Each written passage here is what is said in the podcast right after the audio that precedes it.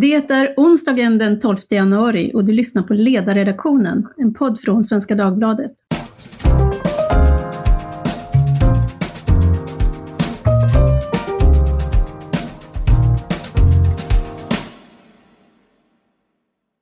Jag heter Tove Livendal och idag har det varit partiledardebatt i riksdagen, den allra första under valåret 2022.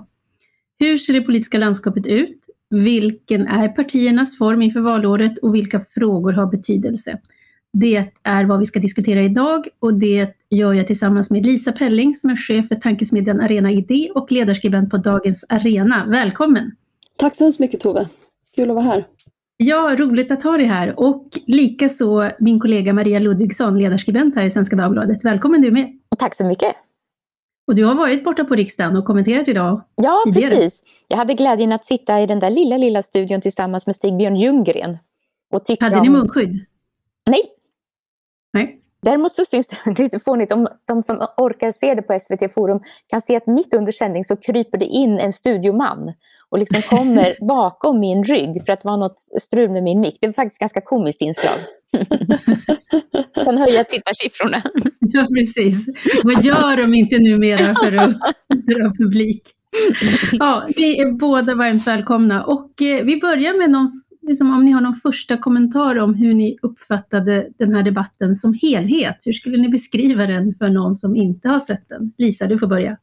Ja men det märks absolut att det är valår. Oj vad liksom temperaturen har skruvats upp och vad liksom vassa de kan vara i eh, replikskiftena. Och, och, det är väldigt tydligt att det här var någon slags liksom test av eh, det som ska bli eh, slagorden inför valet när liksom Magdalena Andersson säger att Sverige kan bättre och eh, eh, Ulf Kristersson eh, pratar om förnyelse och Ebba Busch pratar om nystart. Eh, det är väldigt liksom tydligt att eh, det finns vissa nyckeluttryck där som vi kommer att höra igen och igen och igen. De testar sina soundbites som det heter Verkligen. på svenska. Yes. Ja. Maria, vad säger du? Vad, hur kände du att debatten var? Jag blev glatt överraskad. Jag tyckte att det var äntligen en... Alltså, det är länge sedan som jag tyckte att en riksdagsdebatt var riktigt rolig att lyssna på.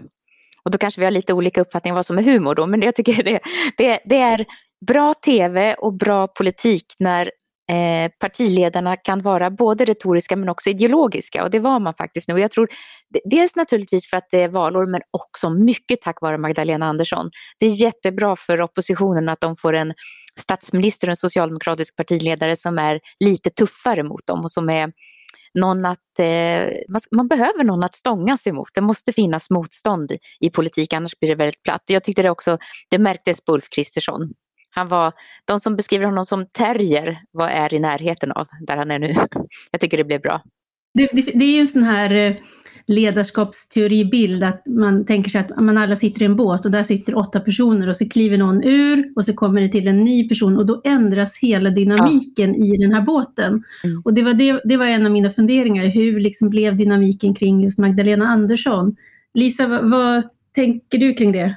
Ja, men jag håller med Maria. Hon är en väldigt skicklig eh, debattör och det märktes verkligen under, under debatten. Får jag nämna min eh, liksom, favorit? Jag tyckte det var så otroligt roligt när, när Johan Persson beskriver hur svenska hushåll slipar skridskorna på elmätaren. Jag tyckte det var jättekul.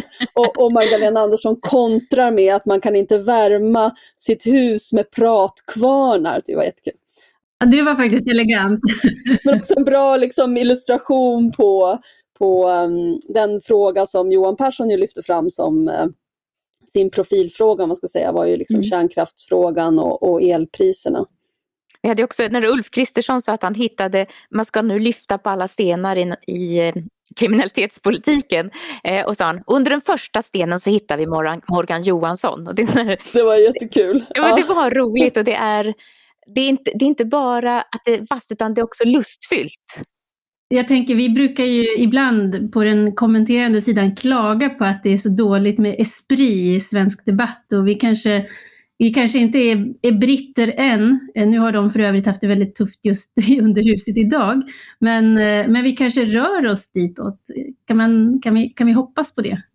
Det, det tror jag nog vi kan göra tack vare att laguppställningen ser ut som den gör just nu. Och det, det bådar gott. Det kanske, men egentligen kanske varje valår borde börja med att något parti byter partiledare eller att vi får en ny statsminister.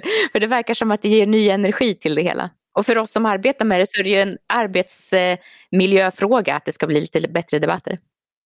Det är väl ljudeffekterna man liksom saknar. I brittiska parlamentet är det mycket liksom eh, tjoande och buande och applåder och sånt där. Jag vet, jag vet, inte riktigt.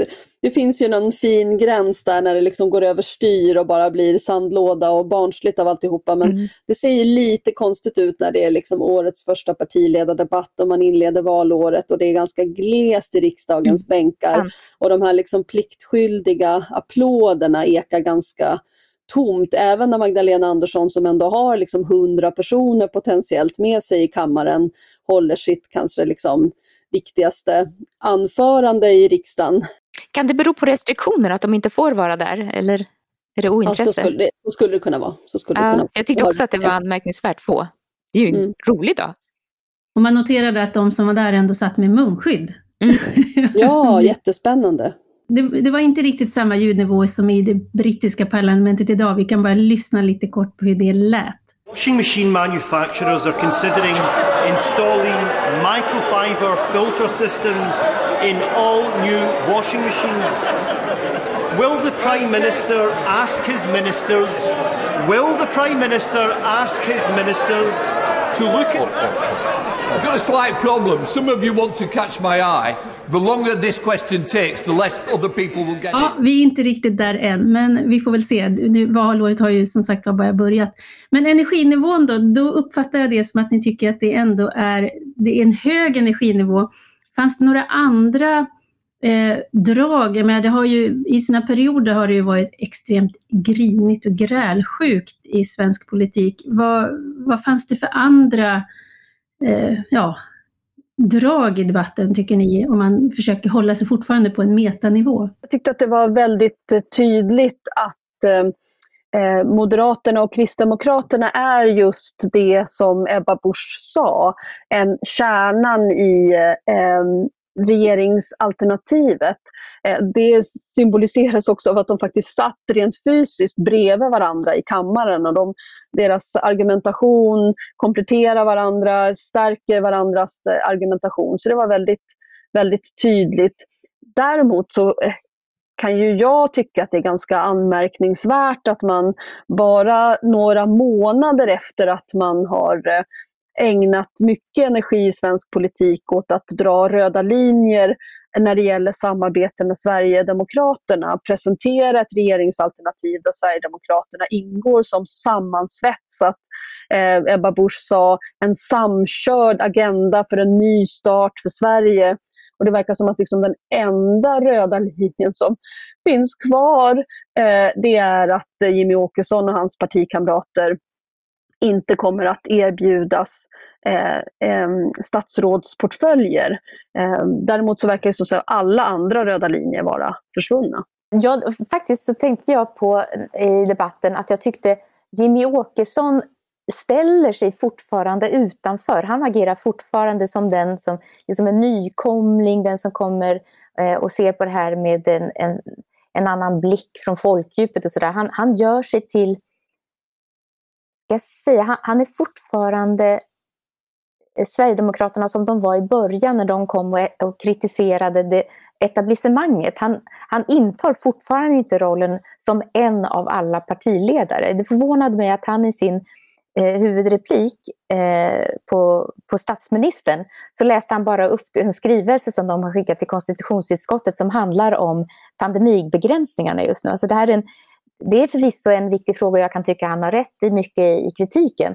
Men att göra, eh, alltså använda hela sin talartid till att bli lite grann av en, eh, vad ska jag säga, en sidoröst som inte är en etablerad del av hela debatten, det förvånar mig. Och det tycker jag på något sätt är ett tecken på, jag funderar på om det är så att han egentligen inte är så sugen på att vara partiledare när man väl sitter i en annan maktposition, utan han är den evige oppositionspolitikern eller kritikern eller den som ska säga hur det egentligen är. Det är en annan roll än att vara partiledare i ett etablerat parti. Ja, än så länge så har han ju, de har ju aldrig prövats i någon annan roll och den har ju tjänat dem väl.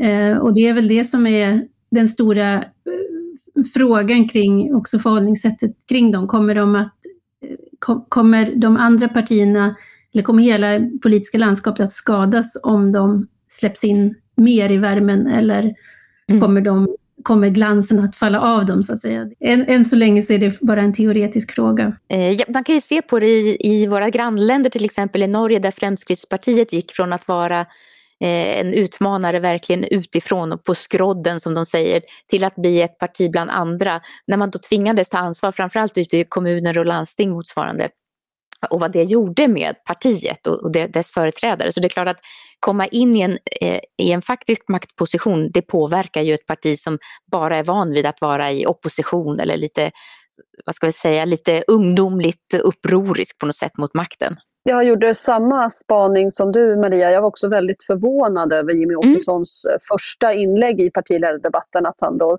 helt och hållet ägnade åt pandemihanteringen. Ja, han fiskar fortfarande röster.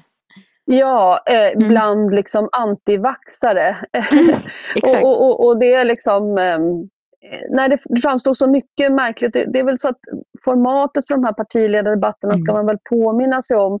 De tvingar ju partierna att ta upp ett ganska begränsat antal frågor och framförallt så märker man ju det på den liksom första replikrundan att de har valt ut en varsin fråga som de liksom vill fokusera på. Och det hade kanske inte varit så konstigt om eh, Jimmy Åkesson hade valt den första repliken men nu ägnade han liksom hela sitt inledningsanförande enbart åt den här frågan. Och det, jag, jag undrade lite grann om det kan vara inspirerat av liksom Sverigedemokraternas europeiska systerpartier. Eller att han inte förmår mer, att han vill sätta sig på sidan om och kritisera etablissemanget istället för att inse att du är en del av det nu. Du ska ta plats, du ska prata idéer och, och visa på skillnader. Det blev lite det där att han accepterar rollen som den som inte får vara med och heller inte vill vara med. Jag, jag tänker också om man, om man har ett liksom europeiskt perspektiv på de svenska, den svenska pandemihanteringen och framför allt på de liksom restriktioner som finns nu så är de ju liksom eh, eh mildare än, än eh, någonting som alla andra europeiska länder har. Så att, att Jimmie Åkesson försöker liksom i så fall inspirera sig av en debatt som finns på kontinenten, det verkar lite märkligt. Eh, och sen är det dessutom så att Sverigedemokraterna liksom saknar all trovärdighet när det handlar om att argumentera för enskildas fri och rättigheter och försvar för demokratin. Det är liksom verkligen inte deras bästa gren. Skulle jag säga. Ja, men det, det, kan jag hålla med om. Samtidigt så tror jag att Sverigedemokraterna har ju haft historiskt en fenomenal förmåga att se bakom hörnet och att ta en position som de andra partierna kommer att komma till. Och det, finns, det är klart att det, det, det är rimligt att diskutera, det gör vi också, eh, om de restriktioner som vi har står i proportion till det vi vet och, eh, och risken och, och faran. Eh, och, men, men sen håller jag med om att det är inte så att det har funnits en konsekvens i sättet Sverigedemokraterna argumenterat genom pandemin och de har inte valt att ta det perspektivet som de tar nu tidigare. Så det, det är lite... Men jag, däremot så tror jag att de har näsa för vad, vartåt vinden blåser.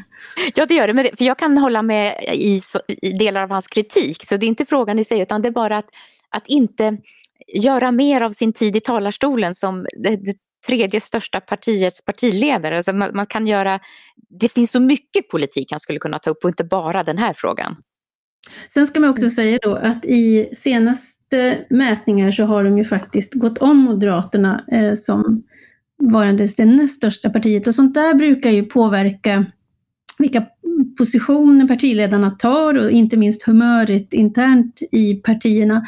Ska vi säga någonting också om formen för de olika partierna? Vi behöver inte gå igenom alla åtta, men om det är någonting som ni tycker sticker ut. Jag menar, en, ett parti som ändå känns vara på väldigt god frammarsch är ju Vänsterpartiet under Nooshi Dadgostar. Det har ju också blivit en nytändning och jag tänker att där är ett, ett liksom potentiellt mycket liksom tuffare konkurrens för Socialdemokraterna. Jag vet inte om du delar den bilden Lisa? Jo absolut och, och Nooshi är ju en väldigt skicklig eh, debattör men eh, och hon hade också, tyckte jag, ett väldigt skickligt liksom, upplägg på sitt anförande som ju verkligen Eh, stack ut. Eh, hon nämner sjukförsäkringen och hon nämner eh, pensionerna och liksom ser till att Vänsterpartiet får ta åt sig äran för en inkomstförstärkning som ju rör många hundratusentals svenskar. Och sen så länkar hon över det till elpriserna och säger de här stora framgångarna som Vänsterpartiet har fått igenom, de riskeras nu med elpriserna och sen så är hon ju ensam i, i riksdagen om att argumentera för att det eh, skulle ha som konsekvens att vi ska exportera mindre el till eh, kontinenten. Och det är ett, ett ja, men ganska smart sätt att eh, lyfta fram ett helt annat förslag till hur den här frågan ska eh, hanteras och ett skickligt sätt att kontrastera den egna politiken mot övriga partiers politik. Vad tror du ligger i dynamikens riktning? Kommer hon och Vänsterpartiet att kunna pressa Socialdemokraterna att bli mer vänster eller kommer man att låta släppa vänsterflanken? Ja, alltså de väljare som Socialdemokraterna vill vinna är ju framförallt väljare som lockas över blockgränsen. Mm. Eh, de, de, andra väljarna eh, har man ju så att säga ändå. Så jag tror inte att man kommer att försöka tävla med Vänsterpartiet om eh, de som eh, röstar enbart för att stärka sjukförsäkringen eller bara har stärkta pensioner för pensionärer med sämst inkomst för ögonen. Även om man ju för trovärdighetens skull kommer att liksom säga att det här är viktigt. Men det är inte där krutet kommer att läggas tror jag, utan på frågor som potentiellt kan vinna över väljare från andra sidan blockgränsen. Och då är liksom de här frågorna som har att göra med regeringsduglighet, eh, partiet som vet vad industrin behöver och som klarar av att också leverera det. Eh, trygghet i, i eh, eh, eh och, och eh, istället för populism när det gäller rättsfrågorna, en leverans verkligen av fler poliser, av hårdare straff, men också arbete mot segregation, den typen som liksom borgerliga väljare kan eh, tycka är en bra eh, politik. Mm. På gärdsgården hänger ju också nu då Liberalerna och det är Johan Persson som ersätter Nyamko Sabuni i de här debatterna eftersom hon inte sitter i riksdagen. Hur klarade sig Liberalerna idag, Maria? Ja, inte särskilt bra. Jag tyckte att det var slående hur less han lät. Alltså det här, eh, den här dynamiken som naturligtvis uppstår när man märker att vad vi än gör så funkar inte. Vi, vi får inte bättre siffror och vi kämpar på. Så det är klart att det är lite eh, tröstlöst. Och dessutom att inte ha partiledaren i riksdagen gör det också svårt. Jag tyckte inte att han det var, det var någon som kommenterade och sa att det är nästan som att de redan har gett upp. Att det lät lite sådär, det spelar ingen roll vad jag säger, nu står jag här och rapar det här i alla fall och säger det jag ska. Men att det fanns inte riktigt den här eh, gnistan. Mm. Mm. Ja, jag håller med om det. Jag tycker det finns en, en, en liksom hårfin skillnad där mellan liksom engagemang och ilska. Att vara engagerad kan ju ofta liksom slå över i att man blir arg på orättvisor och arg på motståndarens dåliga förslag och liksom arg på samhällsproblemen. Men man kan inte vara arg på, på väljarna. Man, man får inte vara liksom aggressiv utan man måste vara Eh, engagerande just. Eh, och säga kom med mig i det här, jag brinner verkligen för detta. Och, och Johan Perssons argumentationsstil har liksom ramlat över i i uh, ilska och, och liksom frustration. Ja, men jag håller med dig Maria, han, han, hade inte sin bästa dag och hans bästa dagar är tyvärr inte heller tillräckligt bra för att uh, lyfta Liberalerna. Det, det, är den krassa verkligheten. Och det, det är ju en, en, ett poddavsnitt i sig att diskutera Liberalerna eh, som, som jag kan tycka verkligen behövs men som inte riktigt har hittat sin röst. Oh, det är många poddavsnitt gjorda och fler ligger framför oss ja. när det gäller Liberalerna. Eh, om man ska säga konfliktlinjer innehållsmässigt, vilka tyckte ni kom fram som kändes viktigast och varför?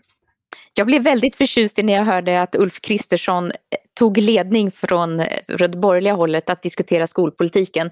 Eh, det var väntat att Magdalena Andersson skulle ta upp just den frågan därför att det är en, sån, det är en vänsterfråga som håller och borgerligheten har varit väldigt dålig i den diskussionen. Och så visar han att han, han viker inte en millimeter, han står där. Han försvarar systemet som sådant, till skillnad från de andra borgarna som brukar säga att ja, jo, det är klart att allting är inte jättebra och vi borde säkert och så, så säger jag nej, det ni har någonting emot det är det att föräldrar själva får välja. Sverige har ett unikt system i, och det är någonting bra att det är det unika systemet. Så han vände helt, tycker jag, den eh, skolpolitiska debatten som de har låtit, låtit hittills till att handla om två huvudmotståndare som ser helt olika på elevers, föräldrars och lärares roll gentemot eh, statens rätt att bestämma. Så det tycker jag var jätteintressant och väldigt tydligt att det blev en idémässig skiljelinje där mellan höger och vänster.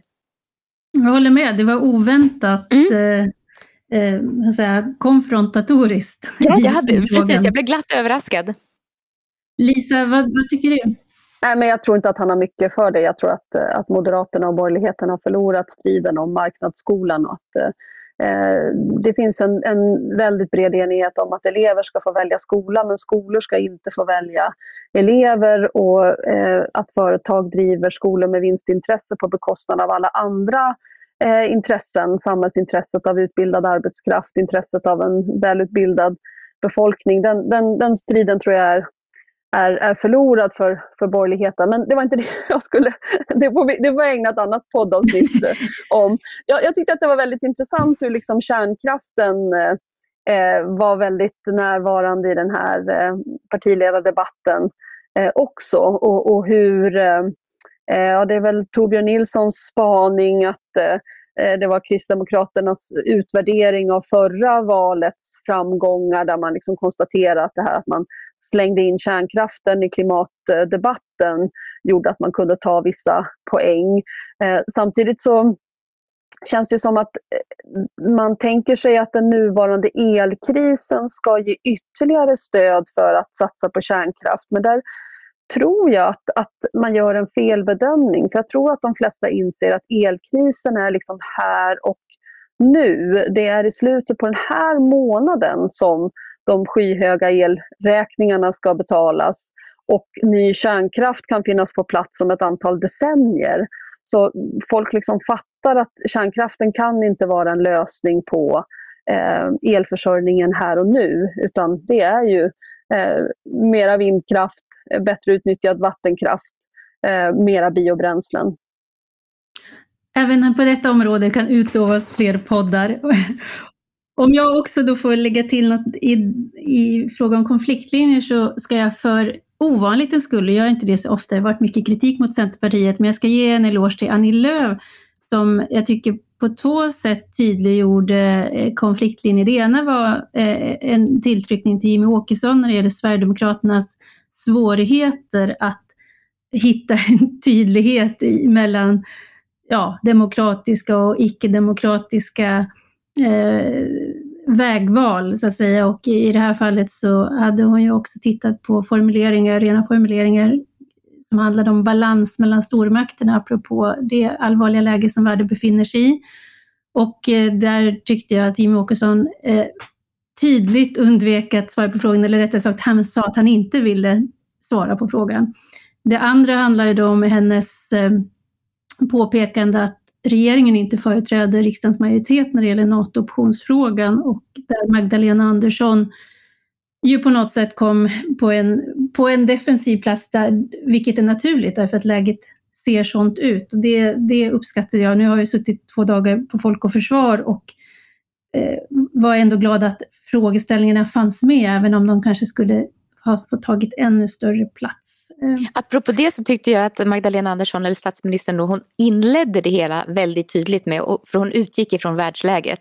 Och det var fullt rimligt. Det är inte säkert att alla, alla andra eh, statsministerkandidater eh, hade gjort det, men det tycker jag var helt rimligt och helt rätt. Och det satte också lite grann nivån för debatten i övrigt tror jag. Alltså man, när man ser hur det ser ut runt omkring oss och de säkerhetspolitiska spänningarna och de orörda krafter som det handlar om så, så är det, det är bra att ta intryck av det när man ska diskutera nationell politik och det, det fanns med i debatten hela tiden och det var bra. Sen tappade hon då i, fortsättningsvis i debatt energi och, och sådär men där var hon tydlig. Ambitionen var att vara vuxen i rummet. Mm. Till sist då, om ni får svara på, eh, för det första, om det var någonting som ni saknade i debatten och för det andra vad ni önskar er framåt. För det här kommer vi att få se många omgångar av innan det är val i september. Det blir många partiledardebattsrundor. Så ett, vad ni saknade och två, vad ni önskar framåt. Lisa, du får börja. Jag, jag, jag, skulle gärna ha sett mera debatt om äldreomsorgen. Jag tänker att pandemin ju liksom blixtbelyser bristerna inom äldreomsorgen och de har ju letat sig in ända in i, i Moderaterna med Robert Wenglén i Lomma som har återkommunaliserat äldreomsorgen. Det finns många anledningar att, att prata om hur vi organiserar äldreomsorg och omsorgen om, om våra liksom, eh, eh, bräckligaste och mest utsatta eh, medlemmar och eller samhällsmedlemmar. Så det, det hade jag gärna sett eh, mera. Men annars håller jag med om att det var, det var roligt att, att skolan kommer upp och det tror jag att den kommer att göra eh, fler gånger. Och du önskar dig mer av det? Ja. Ja, Maria? Eh, jag håller också med om skolan. Sen kan jag tycka att den är, den bli, det blir ju en teknisk fråga när man diskuterar själva valsystemet. Så man får välja sin skola eller inte, det ska vara självklart. Men det man borde få plats med dessutom det är synen på kunskap och synen på lärarrollen och allting detta som också spelar roll för vilken skola man får. Så det kan jag väl säga att jag skulle vilja ha lite mer av. Men i övrigt så är, tycker jag att det var, det var bra därför att det, var, det fanns tydliga idémässiga konfliktlinjer som man gärna talade om. Vi har ju tyvärr haft en borgerlighet som då och då har eh, varit mer angelägen om att låta som socialdemokrater än som de som utmanar Socialdemokraterna. Och så var det inte i den här debatten och det tyckte jag var i högsta grad av godo. Då hoppas vi att det fortsätter med tydlighet och hög energinivå hela valåret ut och vi lär få anledning att prata flera gånger igen. Stort tack Lisa Pelling och Maria Ludvigsson för att ni ville medverka i diskussionen idag. Tack så mycket. Tack så mycket. Tack också till er som har lyssnat. Har ni frågor eller funderingar hör ni av er till ledarsidan svd.se. Producent idag var Jesper Sandström. Tack för idag.